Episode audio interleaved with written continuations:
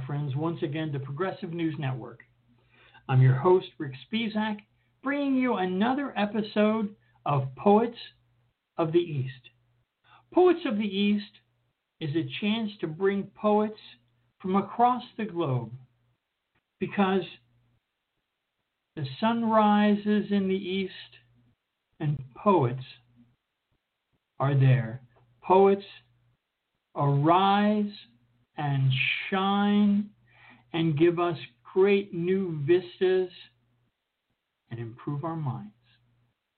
Our guest today, the amazing Pankhuri Sinha, is our featured speaker, poet, producer, and just one amazing poet.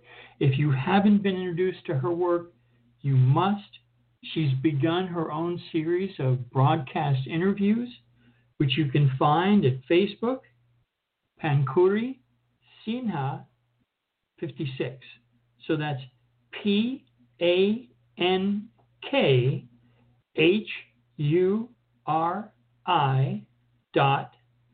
Sinha.56. So check it out. She's already done amazing interview with Misha Danduka, a tremendous poet, a global master poet whose work you must hear. It will touch your heart. Okay, so in addition to Pankhuri Sinha, we also have the work of Johanna Devadayavu, a wonderful poet from India, who, God bless her, was having technical troubles, and she's asked me to read her work, and I will try in my own small way to do it justice. But I urge you to listen past my voice to the voice of this amazing poet, Johanna Devadayavu. And then also, because that's not enough, we also have Meher Prestonji, another poet from India, and she has an amazing backstory, a journalist working to try to make people aware of some of the devastating effects of poverty and life for the poorest of the poor. And she has turned her hand to poetry, and it is evocative, it is exquisite, and the only sad thing is we didn't have a high-end studio and a high-tech, a high-speed line there. So there's a little echo on her part of the reading, but I hope you'll overlook that and instead listen to the amazing voice that is Meher Prestonji. And, truth be told, you'll hear a little bit of my work as well. You'll hear, Hey Neighbor. It is a COVID poem. You'll hear a piece called Sea Watch, which treats on the immigrant issue in the Mediterranean, where people are fleeing desperate conditions, trying to find their way ashore, and a brave group of selfless sailors and a captain have done their best to save as many people as possible. So Sea Watch is my little tribute to that team. And last, another COVID poem of mine, you'll hear Scrubbing Groceries. Many of us concerned about the impact of COVID on the simplest fact of bringing groceries into your home. So I wrote a little poem called Scrubbing Groceries. I think you get the idea. But first, ladies and gentlemen, I have the profound good pleasure of bringing you Pankhuri Sinha from India. Yeah. And I'm very pleased and honored that you could join us. Pankhuri is a friend of mine, a poet of immense talent, not only a poet who works hard to create beauty, to share the deepest wisdom, but also a poet who cares enough about other poets, who wants to help them get their work out, who has built bridges across the globe. Ladies and gentlemen, please welcome with me one of my favorite poets, Pankhuri Sinha. Pankhuri, welcome. Thank you so much, Richard. You're so kind with your introduction that you've left me speechless. Amazing. Wow. Yes. That's hard to do for a poet. Yes, absolutely. You know what? I have tried my level best to build some bridges. I'm still in the process, and I have to thank you immensely for that. You know, you have really helped me.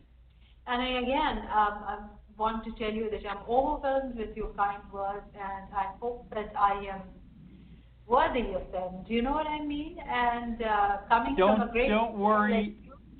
You don't need to worry in the least, my dear. To me, right. I work hard at my poetry.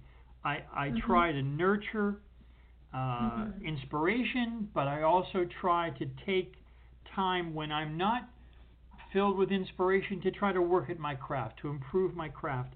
And to me, that is one level of difficulty. To build bridges, to connect with other poets, to help them get their work out, that's a whole additional art. And I have worked some time in helping concerts and helping special events, so I know that's an additional level of skill, an additional level of caring. And you're that kind of poet. You're a poet who not only tries to get your own work out, to create beauty with your own work, but to help others nourish their art. And that, my hat is off to you, my dear. I think that's a wonderful thing. Tell us a little bit about yourself. When did you start writing? What brought you to writing? Did you start when you were very young or in your early teenage years? Tell us a little bit about Pankhuri. Yes, my pleasure. Well, actually, you got the story right, early teenagers, or maybe even before that. You know what? I had a diary, a really brown-colored thing, and I was actually writing some nature poems, you know, about the tiny flowers in my garden and about the things around me and about wanting to play and all of that, you know. So it was a rhythmical, rhyming kind of a poem that I first wrote about, you know, how I wanted to play with people around and not having to study so much, you know. So those were my two initial poems. And then on, I think there was a little bit of a silence. I wasn't writing in, say, in my early teens, like maybe around 13 or something. No. And then I was in college, and I was actually studying for my, you know, history honors course, and really it was a demanding thing. I was also enjoying. There were challenges. In the middle of it, there came an invitation for a poem, for an award, and I wrote it, I submitted, and I think that by that time, maybe I was writing a few lines here and there, not even in my diary, but you know, scrap paper and just all of that. And I did send my poem. I won this award. This was in Delhi University in the second year of my bachelor's, and that was the first big award I won. And that was it. And I met these very famous, you know, poets themselves, who were the judges and critics, and they said it was a good piece of poetry, and you need to send your poems to the journals and get them published. And, you know, at the same time, there were so many campus fests happening all over the university, and I also wanted to try all of them, so, and I also wanted to try my hand at story writing simultaneously, so I did. And I was lucky enough, fortunate enough to have won the first prize in that as well, in another college, and then again. So yeah, thank you. That was easy, that was good, that was simple. You know what, Richard? I have something to tell you. If you are living your life in a straight line, everything is good. But, and here is my poet's heart really pouring itself out. But let's say if you meet some sort of a roadblock and there is a problem, and then you have to start all over again, then there are several hurdles that come up. And that's where, you know, poetry comes in, because it also deals with them at the same time. You know, it talks to all of these people who are sitting in these positions of power, who make orders, who make appointments, who decide on awards, who decide on so many other things in life, right? So poetry in itself is a way of negotiating with the power structure, if you will. So that's pretty much what writing means to me, as well as how I started and how I have restarted each time I've had a roadblock in front of me or something like that. But this is what I was saying, that if it is a straight line, you know, things really are super. But if there is a roadblock, even like a divorce and some argument around it, like a contested house or a, I mean, I don't have a contested custody of a child. This is just going too far. But let's say a border, like I couldn't go back home to your country, right? Which should have been my country by now as well. But instead of that, I got thrown out. You know, like you know of my deportation story. That's the song that I sing all the time. So yes, but I let it sprout in the form of poems, and here they are. I don't know if this is also a video recording that's going to be played out. If it is, then I hope that you do see this, because this is a book that's very, very dear. And I really wish to thank all of my friends, you know. First of all, you, Richard, you, I think we met on Facebook. This was about maybe a couple years back, and I've already been on this show. I've also shared the memory of it from Facebook Memories. That was one happy and proud day. And there have been friends in Romania and Czechoslovakia and so many other places. I mean, I've been translated now in over 22 languages of this world from this book of poems and the other book of poems of mine called Dear Susanna. So yes, these are basically poems of confrontation and poems of so many other things, but I am just going on and on and on. No, that's fine. That's fine. We're learning a little something about Pankhuri, and that's a wonderful thing. So tell me, we have talked about poetry for a bit. I think it's time for a Pankhuri poem. Tell us a Pankhuri poem. Great. So I think that I have already felt some sort of a background to this.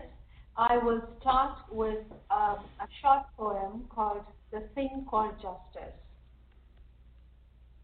The thing called justice seemed very far away in the prison, not just on weekends when the law offices were closed, but on the days when they were open, even on court days, when entire trials were conducted without mentioning anything of the rights of the prisoners, so many of them, as the prisoner sat handcuffed, truly a reduced soul. So basically, this is the poem that addresses also the problem of wrongful imprisonment and this bias of this entire judicial system and the law enforcement system that it has against, you know, the so-called prisoners, the alleged criminals, that they must have done something. Many times they have not. And even if they did, like there were so many people on drugs, you know, and there's so many people who come in for immigration, you know, crimes, and some have committed serious offenses, like they have just overstayed and they have run businesses, illegal businesses on them. Yet, they all deserve dignity, they all deserve humane treatment. This is what the prison reform movement and fight is all about, right? And We all know that regimes, all kinds of regimes and all kinds of totalitarian rulers have put anyone and anything in prison whenever they have felt threatened. This is happening in India. So this is really happening in India. People are protesting against a citizenship law, and when they take out marches, what they do is that if somebody just gets left behind or is secluded, they are picked up, you know. So this poem is not just about my own detention experience. I mean, I was a student in sunny Buffalo, to tell you the details of my immigration saga, and it was unthinkable for me. I just bought a new house in Rachel Court, Sweet Home Road, in Amherst, New York, off of Maple. I mean, I can't tell you the way I loved that place and the way in which I want to go back, and someday I will, and I'll also show up at your door, dear Richard. And it was, you know, I was thinking I am going to spend my entire life here, although my love life wasn't going so great. I married a university sweetheart of mine, but things can fall apart, you know, and they did. And I thought, you know what, now I got my study permit, let me drop my status with him and let me just pursue my own path. And that too was really caused, you know, to an extent. I mean, we had patched up. I mean, here comes my entire story, right? I mean, it's a long one.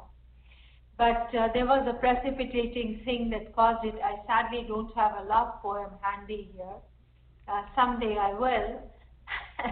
But to cut that very long story short, I was actually going to get a green card, and I dropped it for this study permit because I decided to file for this divorce. Otherwise, I would not have. And once I did, like, let's say for the same man, can I go ahead and say this? The same man, as in there was a German professor named Andreas Stahl, who was actually following me. I'm going to say this, you know, from day one. Not really stalking in the sense that he was doing it every day in a very spelt out and pronounceable way, but he was doing it to an extent, and then I had ignored it, completely ignored it. More than an year had passed, and I mean, I can give you examples of this, but whatever. And then the next fall, two students picked on him. One was a research scholar studying under, picked on me, two students picked on me, and what's that? Is that music for me picked up? Just my phone asking for attention.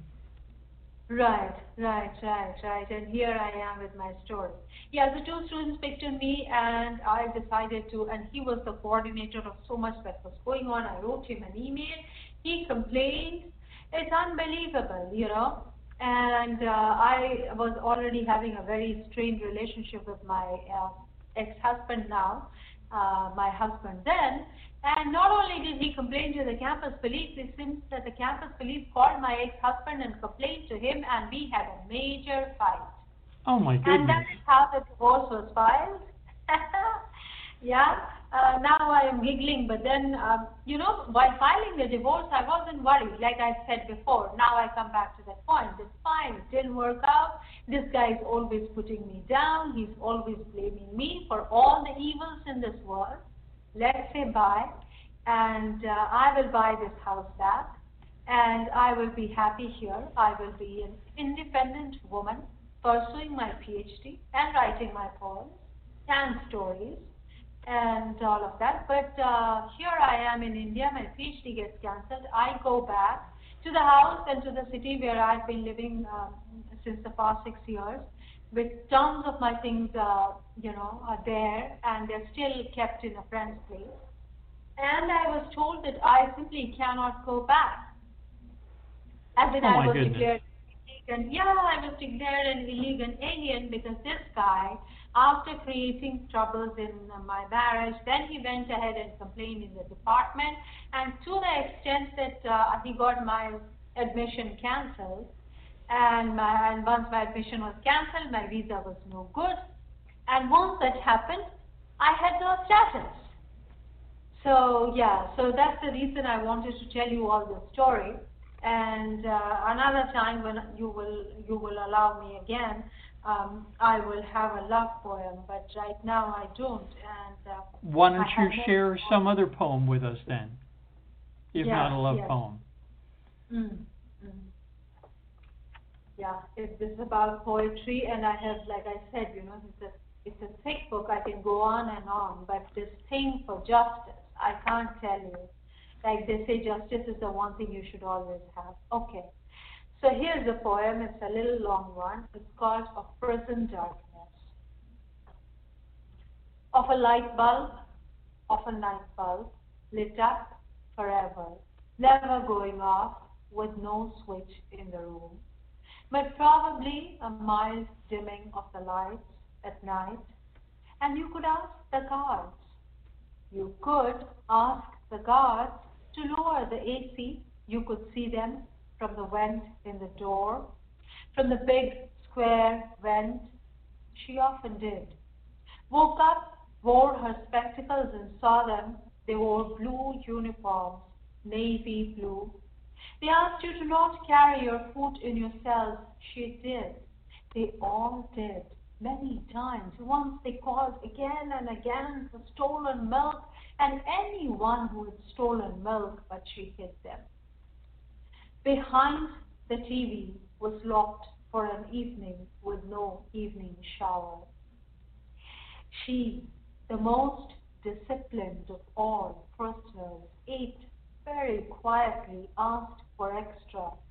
Whenever anyone got a bail and left, while they all talked with food, over food, some talked in their sleep, some cried at night. They came in the mornings, before dawn, before the sunrise, way before sunrise, and took them people who were going back to their country, their own country or countries. Different people going to different countries, being sent rather. Some said there were many countries within their country, and they had none. But they had lost the case and were being sent back. Also people who had overstayed, knowing the penalty. Some people were caught at the border, crossing the border with expired papers. It all makes you wonder. It all makes you wonder if there was a larger nexus, a bigger game, but no one told you anything. Those contesting their status spoke endlessly of the court without speaking of the truth, or even of what was happening. There was mystery, there were secrets. There were committed friends, there were promises, there was eternal night. The light never went off. The doors opened and locked at a time. They were computerized and could be opened and locked at any time. So this is the prison door that I'm talking about, right? Yeah. Well, thank you so very much. What a lovely poem. Sad, of course, but true, and that truth rings very powerfully. Would you like to read one more today? Yes, yes. Please. I am thinking between two. The day Lucy got a bail. I think I'll read this. The day Lucy got a bail. There was mild celebration, a mild extension of smiles, a mild laughter. Long after she had left, a giggle had stayed. Lucy had hit her husband with a car. I had just left mine. He had cheated on her consistently. Lucy thus had ideological oppositions to me. I was an adulteress. But my husband had cheated on me, not sexually, professionally, the professional that my work had just allied with him. I was an adulteress, imprisoned on charges of immigration, yet Lucy very fondly called me shower number 3. Lucy often called me while I was in the shower. Lucy laughed a lot, while we ate and walked, and continues to do so, so many years later. Lovely. Lovely. Thank you. Thank you so very much for joining us. Thank you so much. My pleasure and honor. And here I am. I just can't stop myself. I hope I will be back. It was a real honor, Richard. I send good wishes to everybody who is listening to this. And I have said so much, but I just want to say just one thing. You know, please understand that there is this war about immigration all the time happening, and people have protested. They've called for justice. So please stand by and stand for people asking for justice. Well, hopefully, with a change of administration and more humane understanding of humans' need to migrate. Right. Borders are a political illusion at best, right, and at worst, an excuse for so much bad behavior. And right, this country, America, was formed with the idea that all human beings should be treated equal. Not just citizens, not just the rich, but all people have human rights. And right, if people have human rights, those rights must supersede the petty prejudices that animate too many. Well, thank right, you so much for joining us, Pankhuri, and hopefully let us both pray for a better, more humane world. Yes, let's do that. Amen. Amen. And I hope also take care of yours. I hope you'll get a chance to visit these shores again. We would be richer if you were here. Thank you. I don't only want to visit. I want to go back to live. You see, that's the dream. That's where I want to be living as an old woman, and that is where I would like to die and be buried. Well, we welcome you. We welcome your art. We welcome your voice. We welcome you, a woman, old or young, always brilliant and always caring. Thank you so much for joining us. Thank you. My pleasure and honor. Thank you, Richard. We'll talk to you again. Bye-bye. Yes. Thank you. Bye. And now for something completely different. Hey, neighbor. When we dress to sally forth, we wear the masks and gloves, of course. Goggles for your pretty eyes, with earmuffs to we our oral portals hide. Our outfits fit from heel to tall, just to be sure we cover it all. We can't breathe Corona's aromas store, and provend of men or women more. When we adventure out in all timidity, out to stores in our vicinity, that our larders might hold more than damaging spores and jars galore, we scrub the stuff upon its rival, since we are occupied with our survival. We observe such gallantry in area of 16 feet exemplary, like isolated charges held in the penitentiary. Do we our neighbor's feet so avoid, no stepping on toes or bumping heels enjoin?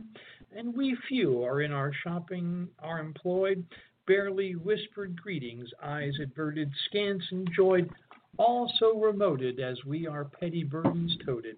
Our pleasures plundered from social graces split, we can't even enjoy an outdoor sitting shift, with some chum of bygone days to rest, when in our amusements we are now betrayed, no jest, no zest, in hallowed gallows pressed. If a visiting neighbor beckons, a viral potential now is reckoned. A shouted greeting across the yard, cause breathing closer now is barred. One day when old Corona begins to lapse and no more troubles are every synapse, each several nerve frayed to its collapse, we'll wonder about these separate pleasures, now a burden, once a treasure, on when casual friendship lures and boys and girls will wildly murmur yours. What clashing sense will alarm when a warm hand or a brushed cheek betrays no harm after Corona's visit? Is it? So that was a poem by Richard Spiesack. Up next is a series of poems by Johanna Devadayavu, a marvelous poet from India who, unfortunately, technology being what it is, was unable to connect, but she sent her poems and asked me if I would read them. So a special treat to the ones that she'd sent me to read. I want to read this very, very fresh poem that she posted just yesterday. It's called Stillness by Johanna Devadayavu. Stillness. In the holy presence, I am secure from typhoon's fury. The typhoon is wild, uprooting old trees, wise establishments. The shelters are shaking, the constructions built to protect. Oh, the shattering speed of the wind. For safety, where to run, where to hide, oh, where to go? I sit quiet, unperturbed in the holy presence, where there is silence, rooted in the source from where all life flows. I abide in stillness. Johanna Devadayavu. 22nd day of January 2021. From Langharanga in Tiruvallur, India. Now, some additional poems by Johanna. My friends, this is Richard Spiesack. I've been asked by one of my favorite poets to read some of her verses because technologically it's difficult for her to speak from where she is. She's a wonderful Indian poet. Let me introduce to you to a few poems by Johanna Devadayavu. This one is called The Magic of Love. The Magic of Love. A blossom concealed, untouched, encaged, unawakened, sleeping. Blooming by love's sweet touch, the dream of timeless feeling. Love enlivening her face, igniting sparkles in her eyes. Love adding luster and grace, causing to melt a heart of ice. Love, the timeless embrace, causing the rose to bloom, the cloud to be silver laced, the butterfly to crack the cocoon. Some birds keep on singing. No cage can stop their song. Hopeful tidings bringing to prisons of iron strong. Some roses bloom forever. Some hearts are made of gold. Forgotten they are never, as love never grows old. Some roses bloom forever, their odor like a sweet bouquet. Forever they are remembered, though we all must pass away. Some roses bloom forever. I am love. I shall never die. Some roses bloom forever. By Johanna Devadayavu. April 1st, 2021.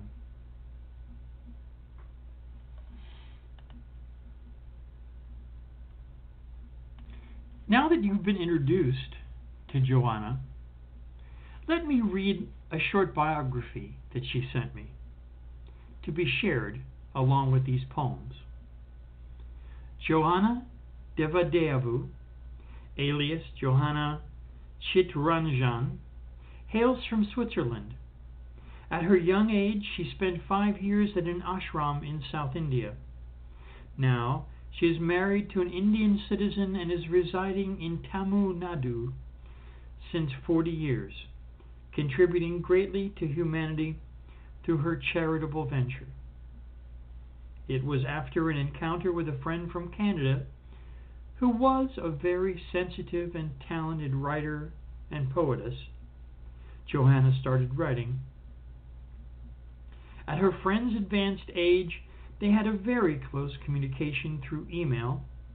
However, one day she passed away, and the void space was compelling her to start scribbling something for eternity. In 2014, Johanna published her first anthology of poems entitled The Call of the Turtle Dove for Universal Peace. Since then, she has penned a number of poems. Listening to her inner voice, the poetess continues her journey, spreading the light of wisdom through her poems and adding beauty to those lives around her with her boundless love. What a beautiful biography. Let me read you some more. This is entitled Dedicated to My Beloved Husband. Head of the home, strength no other known, courage and tender support, hope and strong resort, firm ground like a rock, doubt he does mock, friend the best ever known, of love the epitome no other can be shown. Unique, second to none, feeling up or down from dawn to dawn, ever there for her call, who is dearest to his soul, 'cause he is her one and all. By Johanna Devadayavu, December 2nd, 2014.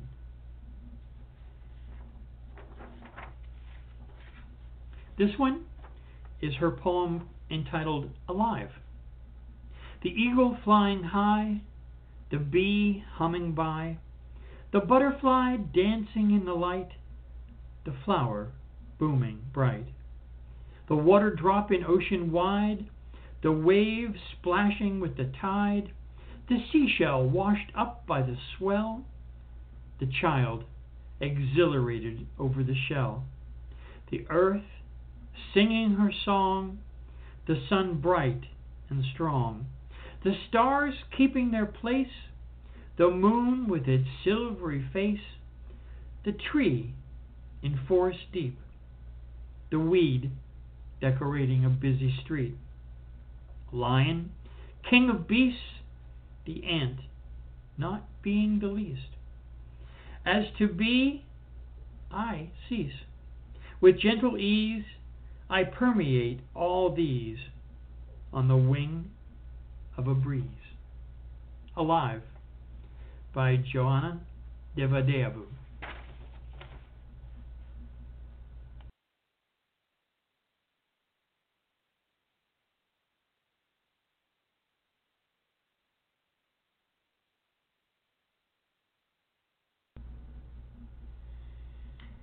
This is a poem by Johanna Devadayavu entitled Portrait.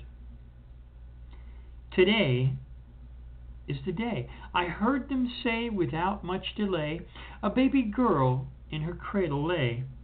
Blue eyes saw the first sun ray.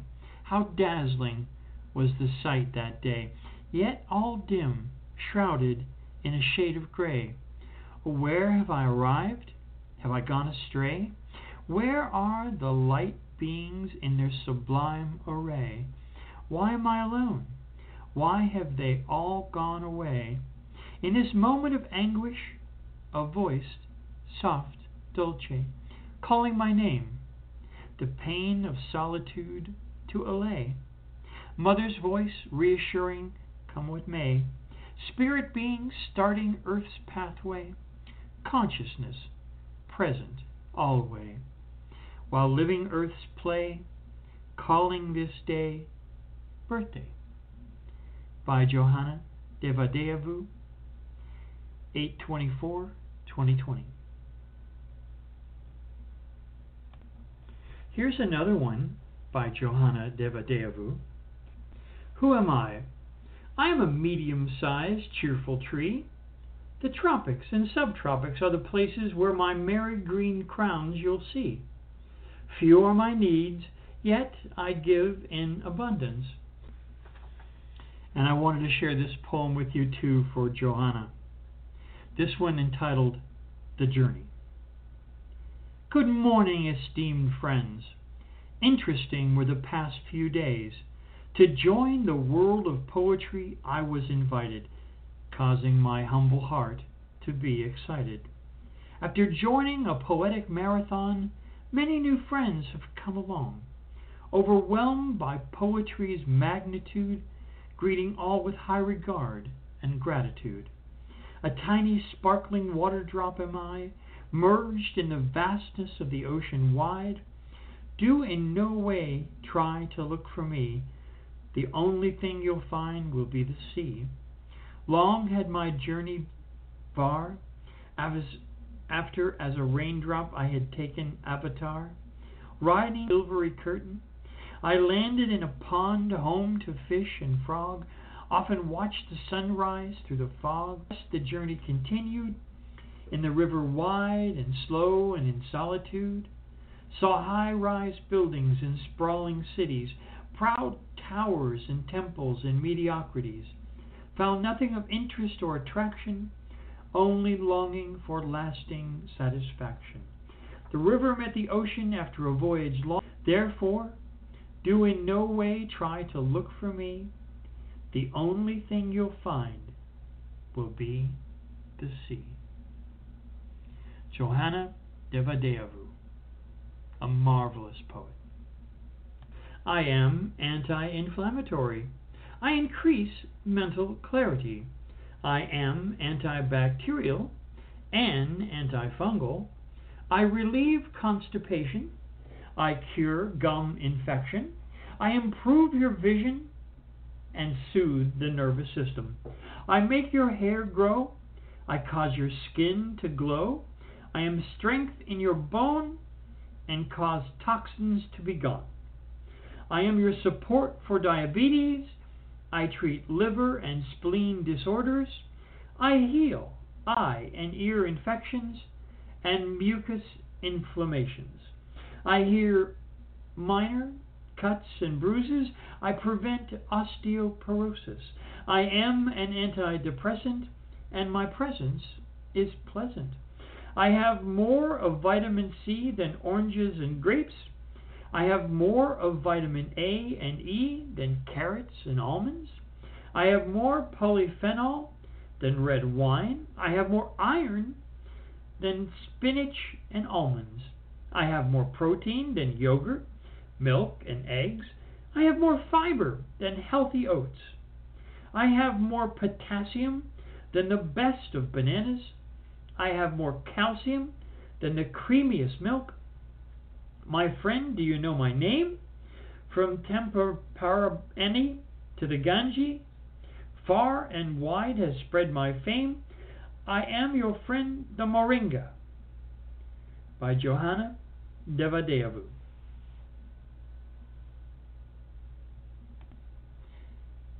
Here's a poem by Johanna Devadeyavu entitled, To Be Love.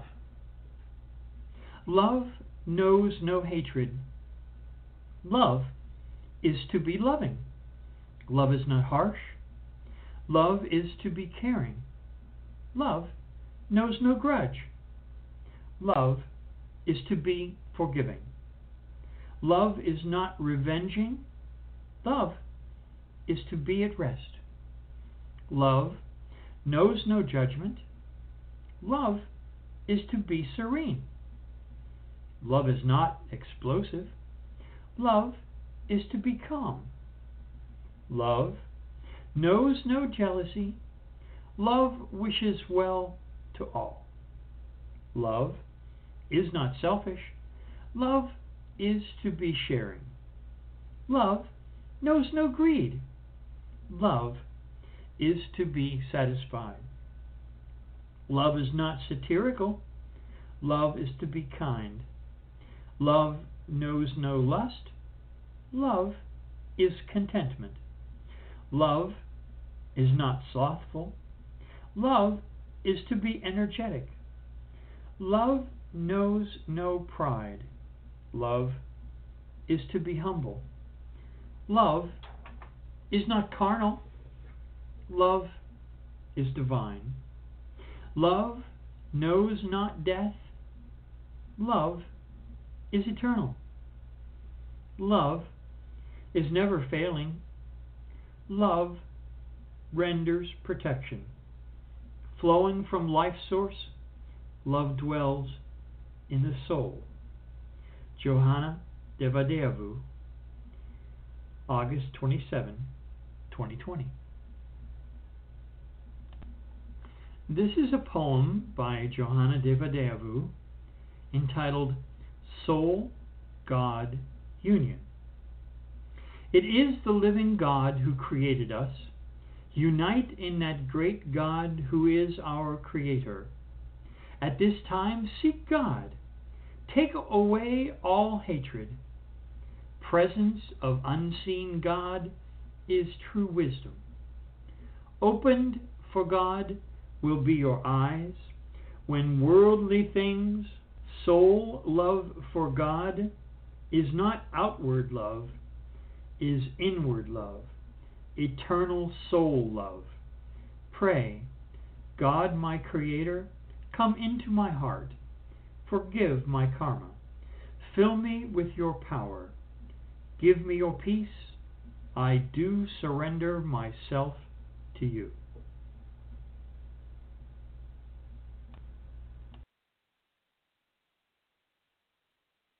Marvelous, marvelous poems. I would like to share one or two more of my own. I'll bring you the Sea Watch poem about those who rescue immigrants searching for a new home. It's called Sea Watch. Sea Watch 3. I'm bringing them to safety, so said Renata. The stinking ship was sinking, the darling daring crew knew what to do, would you? Those darlings plucked, ran out of luck. Fast blasted from the dunking drunken seas were struck. I'm bringing them to safety, she has started, whomever lost once upon the seas related. She dared, she said, she cared, she bled, into the port the broken ship skid. The captain Haiti. The heaving seas were round their knees, voices upraised, buffeted bare. The keening prayer was sounded, they stuttered, shouting there. Lampedusa they saw that night, Lampedusa forbidden bite. Unbidden blockade, friendless baited bait and barred land bobbed in their fright sight. Forbidden barred they all should drown. Bring not that burden untied unbound. That desperate cargo dearly dying better there than scattered trying on the shore the share unworked. Europe bounty freedom life they shirked. When from Afric's murder, strife. I'm bringing them to safety, she calmly stated. Renata's ship rumbled when out from danger's graves they stumbled, all the humbled hungry numbered. Dashed they splashed when oceans lash. Untreated wife and child death salt dunked and drunk in danger's strife. She plucked them life. Against them, against the law that barred. These children strife born from salty jaws. I'm bringing them to safety, she repeated, when the officers of law completed, charging her with rescue wily. Though they smiled shy, we'd rather had you failed, when you from the watery graveyard sailed. Break through the blockade, without the trade such evil hatchlings' plans betrayed. When desperate they tilted toward the shore, no more designed divine the door. Toward heaven and the end of strife, or shoreward toward the mean device. I'm bringing them to safety, she reiterated, when the cameras and the law bore down. When she walked the shore was heard murderous hate adorned law's door. Lawless and rich the German bitch, to throw these out on unwelcoming beach. She plundered, pirate plucking these from death, is there no law protecting landsmen from this theft? No place to hide from this brazen death denying bride. Carrying these unwanted dropped ashore to stroll our lands unrolled. When they otherwise, silent prop blocked and plopped on death's western welcome dooming door. Not here at the ancient door of Rome once civilized and so more before. When some welcome once the pride and prince's nation. Now they spurn these lowly broken O station bitch bride of German prideful stride. Without her all these hundreds died, and she only moans and begs us listen. At these luckless plucked from waves that glisten, whom she please and this quite stately. I'm bringing them all to shore to safety. The hate pours out, the dam is broken by racist shouting, parlous token.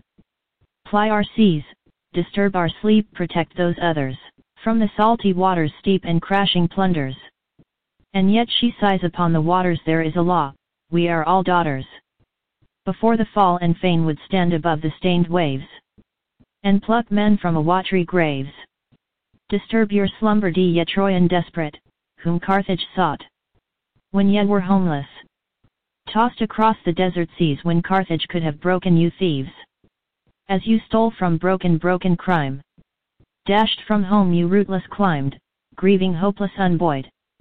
Only Dido let you weary rest, when all you Trojans failed the test. Rank Agamemnon broke your kin, and daring bloody Greek broke in.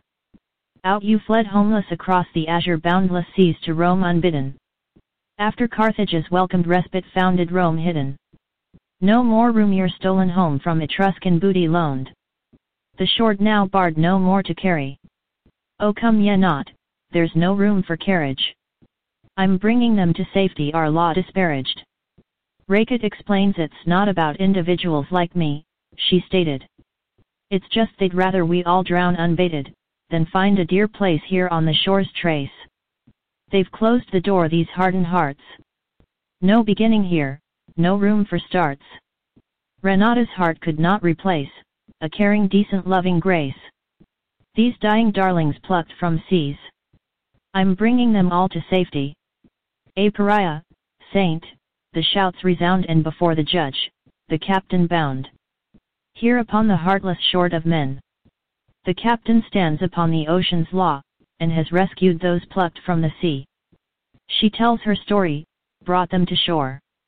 I'm bringing them to safety, she repeats, and Europe stammers and into shoreside lore retreats. For Renata and brave sailors of Sea Watch 3. For Renata and the brave soldiers of Sea Watch 3. Okay, next, a little piece I call Scrubbing Groceries. Scrubbing Groceries by Rick Spiesack. A new world of shopping's true. We scrub our foods e'en though they're new.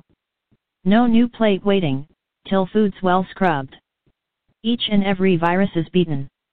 Drubbed. Not into the house till all in suds are dipped. No longer direct to kitchen carried, ferried, shipped. A longer path through suds are buried. Cause that virus sure has us all quite worried. Out in the yard, it's scrubbed and cleaned. Till it's earned its entry in the house, after it's dipped and dripped. Through antiseptic screened. Scrubbed twice till all is squeaky clean, that's true. That's what today's coveted shoppers do. But before it's packed or in the pan, with gloved hands scrubbed till paint's made thin, reducing biota on its surface. That covet sure makes us all quite nervous, till it's clean enough for going in. May these small efforts, saints, preserve us. With these new steps in the shopping cycle serve us. We bring it home and then we wipe all, lest we sunset find and nightfall. A scrubbing bowl and cleanser kept close, until it's cleaned into the house it don't goes. Some we spray and others dunk. We study science or else we sunk. Each item from the bags gets dumped. Each veggie piled into a lump. Handled carefully might carry bugs. Using disinfectant and scrubbing bubbles. Tug, hug, and scrub. Scrubbing all till surface shines. I like yours clean indeed, just like mine. The glass and plastic tumble, liquids dipped. But cardboard boxes sprayed with disinfectant strong. Allowing no impure packaging cause it be wrong. But not a morsel touches lips until the sanitation fairies vis tea. We all these varied precautions follow tea or tisn tea. No noshing, finger foods forbid. Till scrubbed and wiped and carried. Once groceries are all scrubbed and bugs subdued. We carry it in and it's now becometh food. They're carried in, with ice cream melted. But all those viri, been beaten pelted. A whole new wrinkle in shopping's tedium. Reducing biota on the surface medium. Till all's been scrubbed and put away. Now I'm dropping. Done. Hooray. And that was Scrubbing Groceries, a COVID poem. Speaking of COVID poems, I want to share this one with you. It's quite fresh. It's called The Rebecca Jones Report. Many of you may know that there are scientists trying to keep us healthy, keep us safe, and they're investigating what's really going on. Some people seem, oddly enough, to have an aversion to science, but there you go. But there was one scientist in Florida who, to help people understand what was going on, took a variety of sources of raw data and compiled them into one online report that everyone could get with the provend carefully delineated. You knew where the data was coming from. It was nothing but the facts. But oddly enough, there's a brand of politician in this world today who don't like facts. So Rebecca was fired because she was giving out facts and she refused to jimmy the numbers. Well, once she was fired, she left the state, Florida, unfortunately. She left the state and set up her own online chart using the same sources and continued to tell the truth. Well, that made some people very, very annoyed. So I write this. This is my little piece entitled The Rebecca Jones Report. And I start and end with a quote from her own voice. Starts off with, "It's time to speak up before another 17,000 are dead. You know this is wrong. You don't have to be part of this. Be a hero. Speak out before it's too late." That message, as you can imagine, got her in trouble with the thought police. She built, in answer to a need, a special virus data feed. Her site was touted, widely praised, and the infections mounted and quietly, silently filled the graves. Transparent and accurate, her site was praised, but despite all the accolades, the governor was dismayed. "All these numbers, are they sure? How much such facts must I endure?" "Desanticize the data," he demanded. "That damn data girl must be reprimanded." He'd like the horrendous numbers be quietly suppressed, you see. Rebecca had a backbone. Her data true was not a guess. She didn't care about the governor's distress. "A health emergency. Too many dead, that's all," she said. Just the facts. A site free of spin, and that's exactly where her troubles begin. "Can't we just say we count too fast, that the results aren't in? Surely we've done more and plenty in the past. We've got to mask that data fast." But it's all right here. We need the truth. That much is clear. The governor preferred to tame the number. He'd a state to run. He'd heard the grumble. Tourist economy he had right here. He couldn't abide this data smear. Some sullen data girl with a sneer. But sure, the website's well regarded. But I don't want those numbers. Don't get me started. "Shut her up," the demand went out. They didn't calculate the clout. Untrammeled data, the truth will out. Despite a data freeze among the palms, her job was out. The storm becalmed. They didn't know she wouldn't buckle. She packed her bags and left the hate, despite her accolades, ungrateful state. The bureaucrats under pressure whined. She was rude and had an independent mind. We thought her saucy, the little minx. She went her own way, and that's distinct, a stinking kink. Remove her numbers, stop the presses. Now she's built her own site. The truth undresses. "Shut her up," the governor shouted. This data girl, she dared. Our awesome regal power flouted. Then she wouldn't shut up. Sends out a press release. The gov don't This never cease. Invent a problem, jails the cure. How much more of her must we endure? We'll raid her house. She'll get the idea. Leak bad stories, that'll guide her. Why won't she let us go our own way? Hide the data, the damned dooming. Booming facts delay. What's she got from all this bother? Where's her husband? Where's her father? Didn't she learn somehow about back-end authority? Doesn't she know we got the majority? Unwelcome facts are hardly popular. Jail will science, that'll stop her. A raid at her house by the mighty cop. The press will eat it up. Her daughter stopped. Yes, they had some sneaking sympathy for a girl whose mission was to share the truth without contrition. They wanted her off the web for sure. They wanted to close the data door. But she's a friend to truth, and that's for sure. She'd flown truth's flag without contrition against the governor's obvious preferred position. The judge wouldn't muscle truth, nor would he bind her to GPS rules.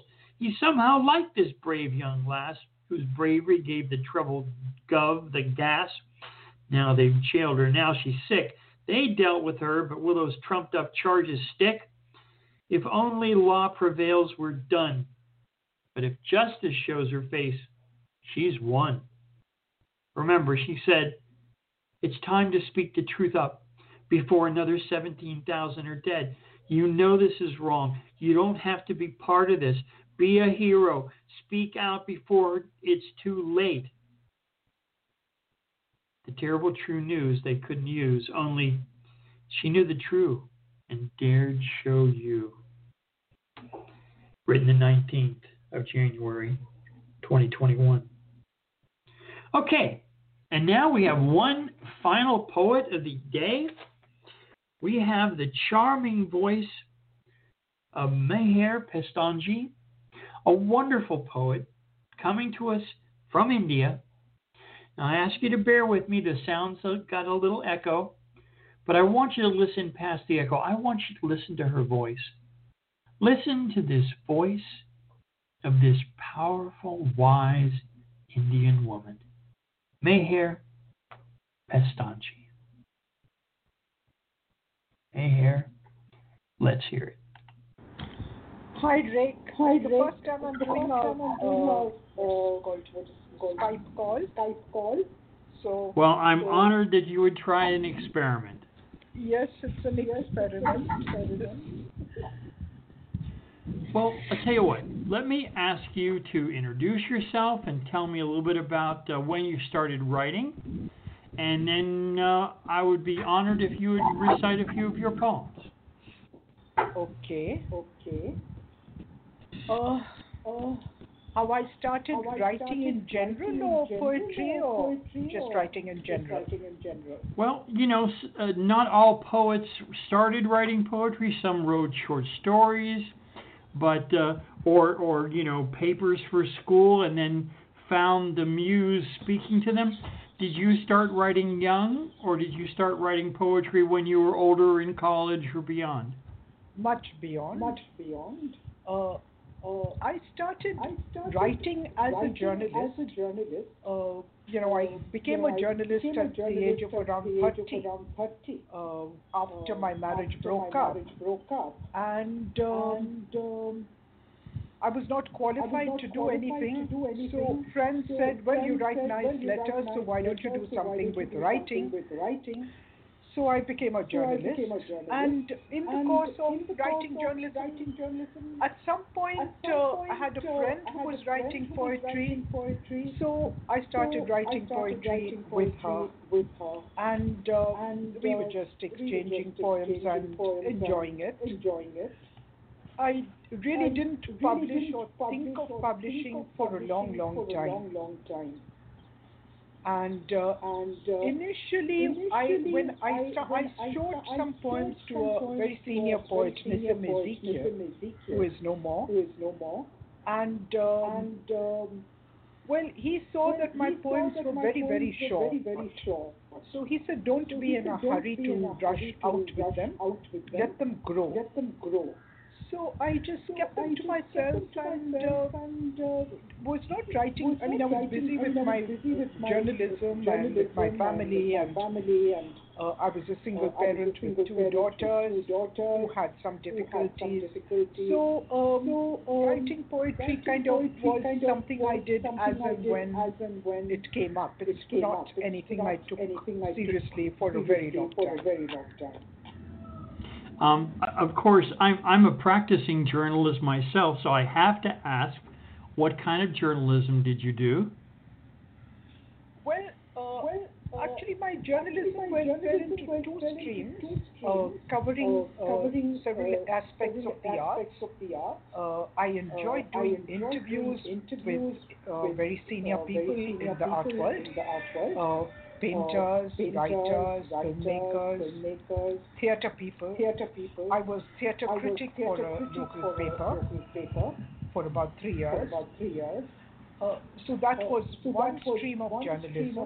And the other stream was activism. I was involved with women's issues.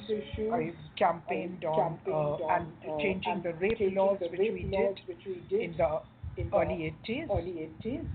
I was involved in housing rights issues for street people. I did a lot of work with street children. That's wonderful. Those were the two branches of journalism I was in. And of course, anti-communalism campaigns, which was a big thing. Well, thank you so much.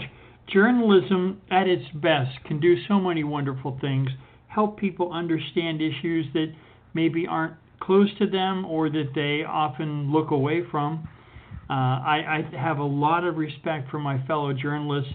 It's such important work, and often it can be uncomfortable work because a lot of people in authority would just assume you don't tell those stories. So I have an awful lot of respect for you for doing that work. So you've been writing now for quite some time, and you write now. You write some poetry. Now I hope that you write some things for your own amusement as well as political or social commentary. What kind of writing have you been doing lately? What kind of poetry have you been writing lately?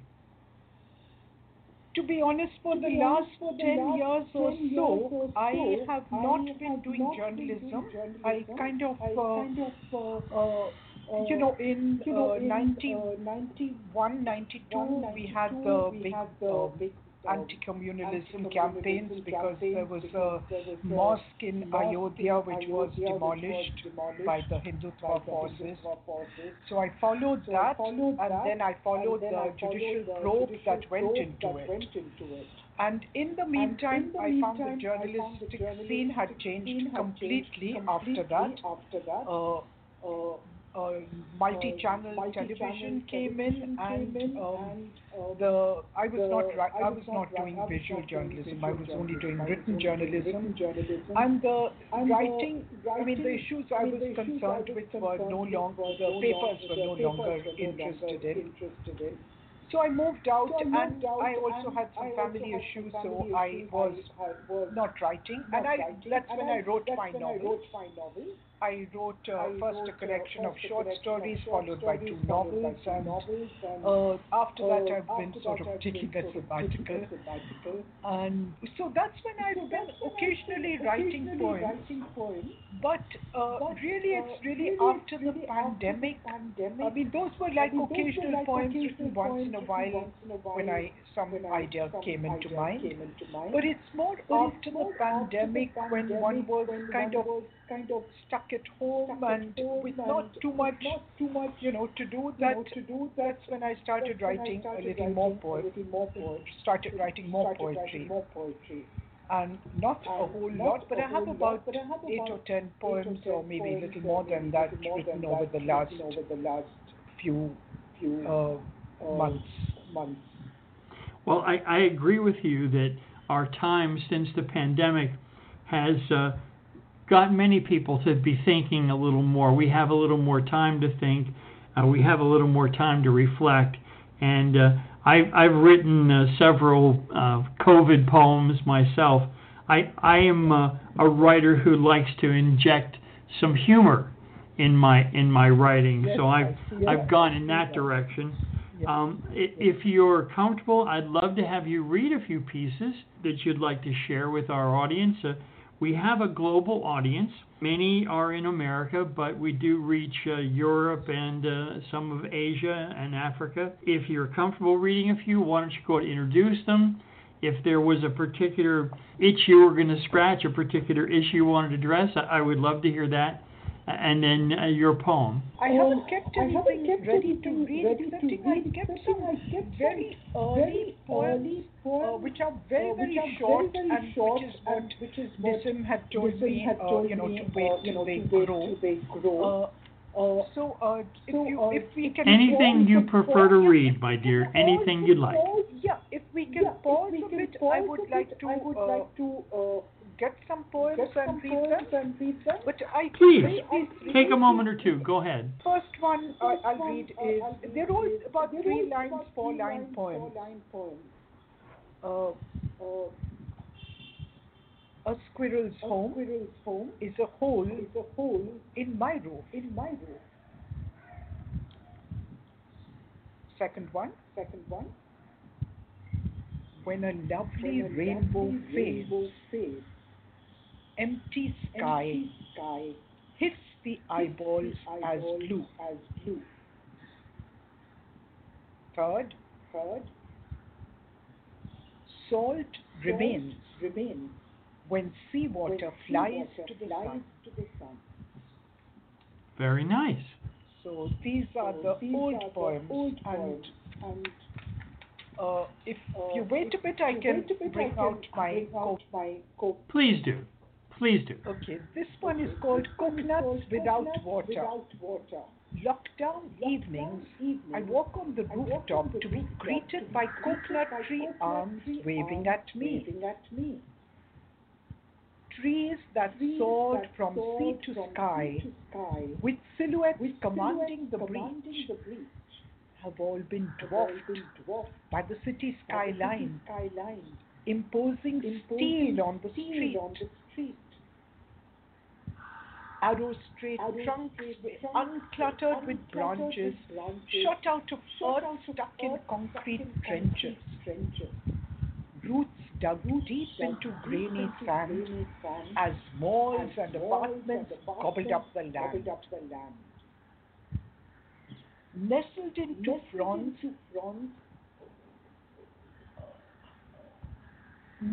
into gracious green curved, huddled baby coconuts, shyly hiding in mother's skirt.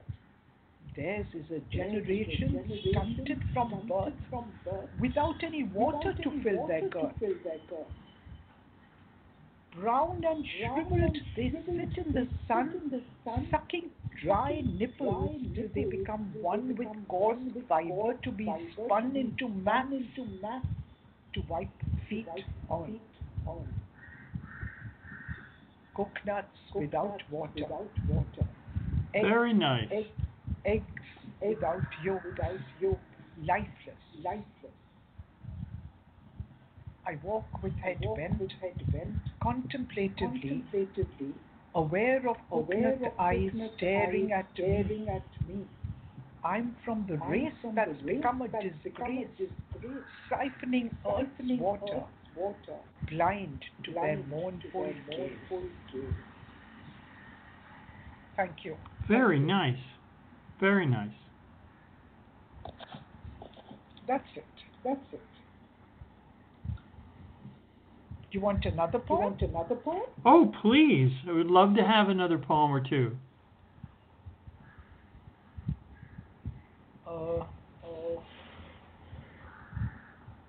Okay. Go to Corona Moon.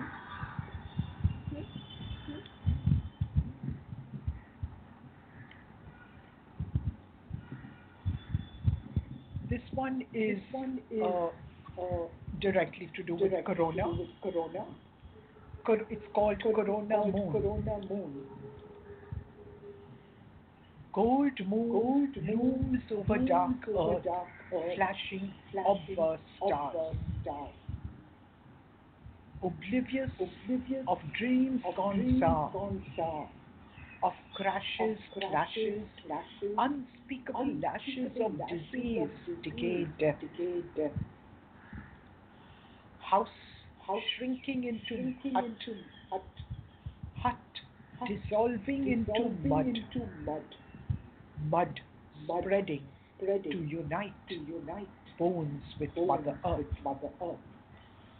Rejuvenating dead bones. Reclaiming the sun. Cold moon watches unperturbed despite magnetic bond with Mother Earth. This is also to do with the migrants who are walking for miles and miles just after lockdown was announced in India. So it's hard to stay in your home if you don't have a home. Yes. And you can't survive in a city like Bombay without an income. That was the reason. So difficult. Yeah, it's so difficult for so many. Impossible. They had no choice but to start walking because all transport was closed and there was no transport and they couldn't survive. They couldn't pay rent. They couldn't eat. They were the daily wage workers.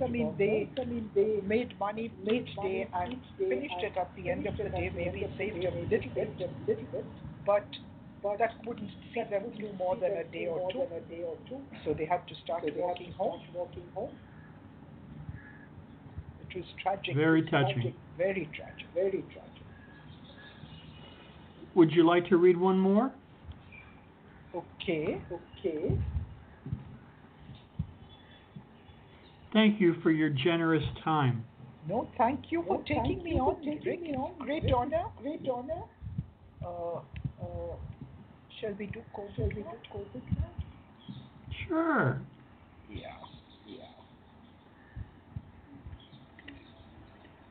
Okay, this is on a slightly more positive note. It was a friend who had COVID who was admitted into a hospital in Delhi. He recovered and he's also a journalist. He wrote a very good article in the local press about his experience in a ward. He decided to stay in a ward and not move into a private room, and that was, he thinks that was the best decision he made. So after I read his article, I wrote a poem on it, which he has approved of.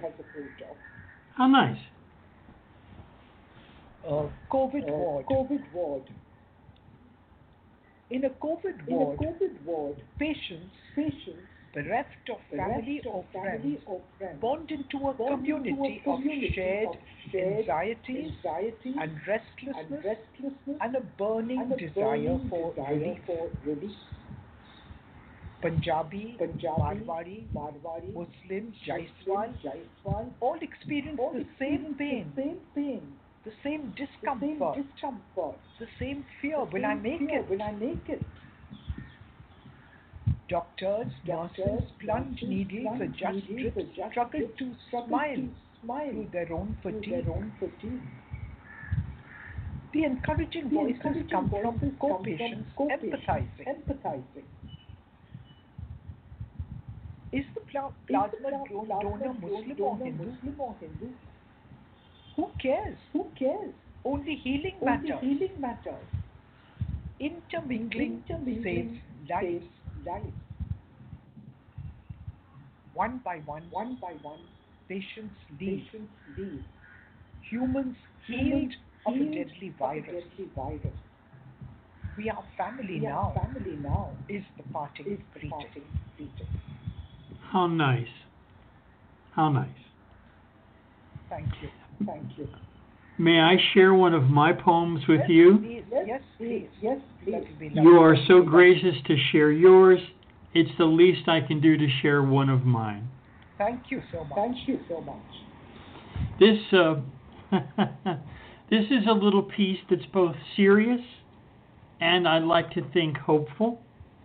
It addresses another problem of our human family about people who are too ready to contemplate war. I call it non-disposable world. Okay. It goes like this. Picture it. A world without thermonuclear overkill. Bomb lost its thrill? It will. Picture it. A world after all the bombs are gone. To farm on? Bomb lost its thrill? It will. Picture it. A world not holding its breath at the edge of death, the toxic waste, the chemical taste of food, in money only good. Bomb lost its thrill. It will. Picture it. No mad general with pointing digit poised, ears filled with noise of shouts of doubts. Bomb lost its thrill. It will. Picture it. A world after the end of biological weapons that fools would send, threaten. Bomb lost its thrill. It will. Picture it. No fanatic, dramatic climate war. No inversions or floods or earthquake cone crunch. Too much heat then or dry. No clouds in the sky. No rain with lunch. Bomb lost its thrill. It will. Picture it. No ray guns in space. No thistly-whistly missiles to bless the stratosphere torn or hot heads wind down. Burn after space war. Or afterthought. It had meant quite a lot. Bomb lost its thrill. It will.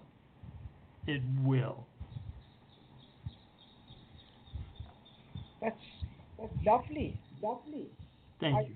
I just hope it happens because, and I think it's so important to infuse positive energies into our writing. I mean, I know that it doesn't have any direct effect, but I think the indirect effect of infusing positive thinking is it does have ripples, though we may not see them. Absolutely. I think the same thing. Meher, thank you so very much for joining us. Tell us, where are you presently? Are you in Delhi, Mumbai. Well, thank you again. Thank you so much for your time, and please continue to write. Thank you, Rick, for having me on. It's really been a great honor, and I've enjoyed every moment of it. Good. Have a wonderful day. Enjoy. You too.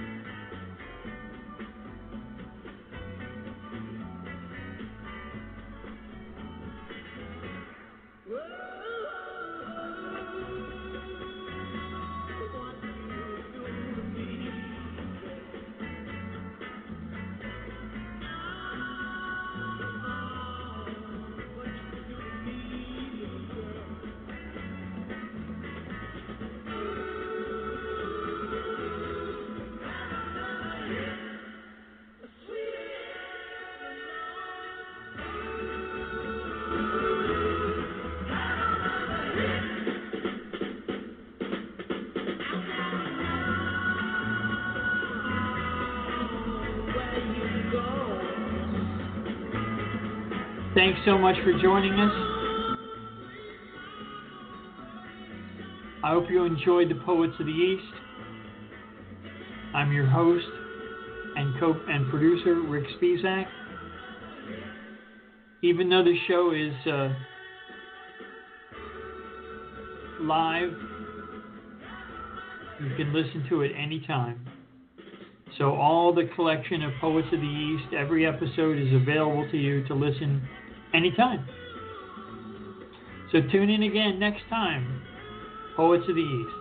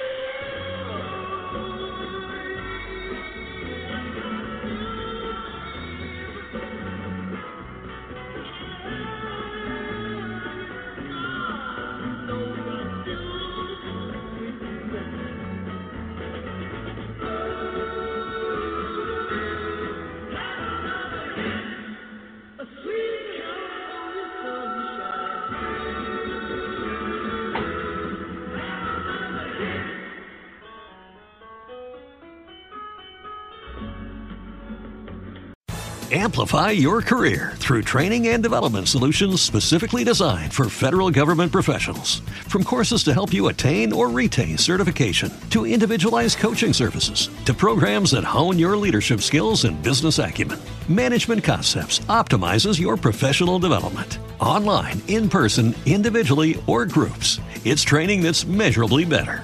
Learn more at managementconcepts.com. That's managementconcepts.com. What if you could have a career where the opportunities are as vast as our nation, where it's not about mission statements, but a shared mission? At U.S. Customs and Border Protection, we go beyond to protect more than borders. From ship to shore, air to ground, cities to local communities, CBP agents and officers are keeping people safe. Join U.S. Customs and Border Protection and go beyond for something far greater than yourself. Learn more at cbp.gov/careers.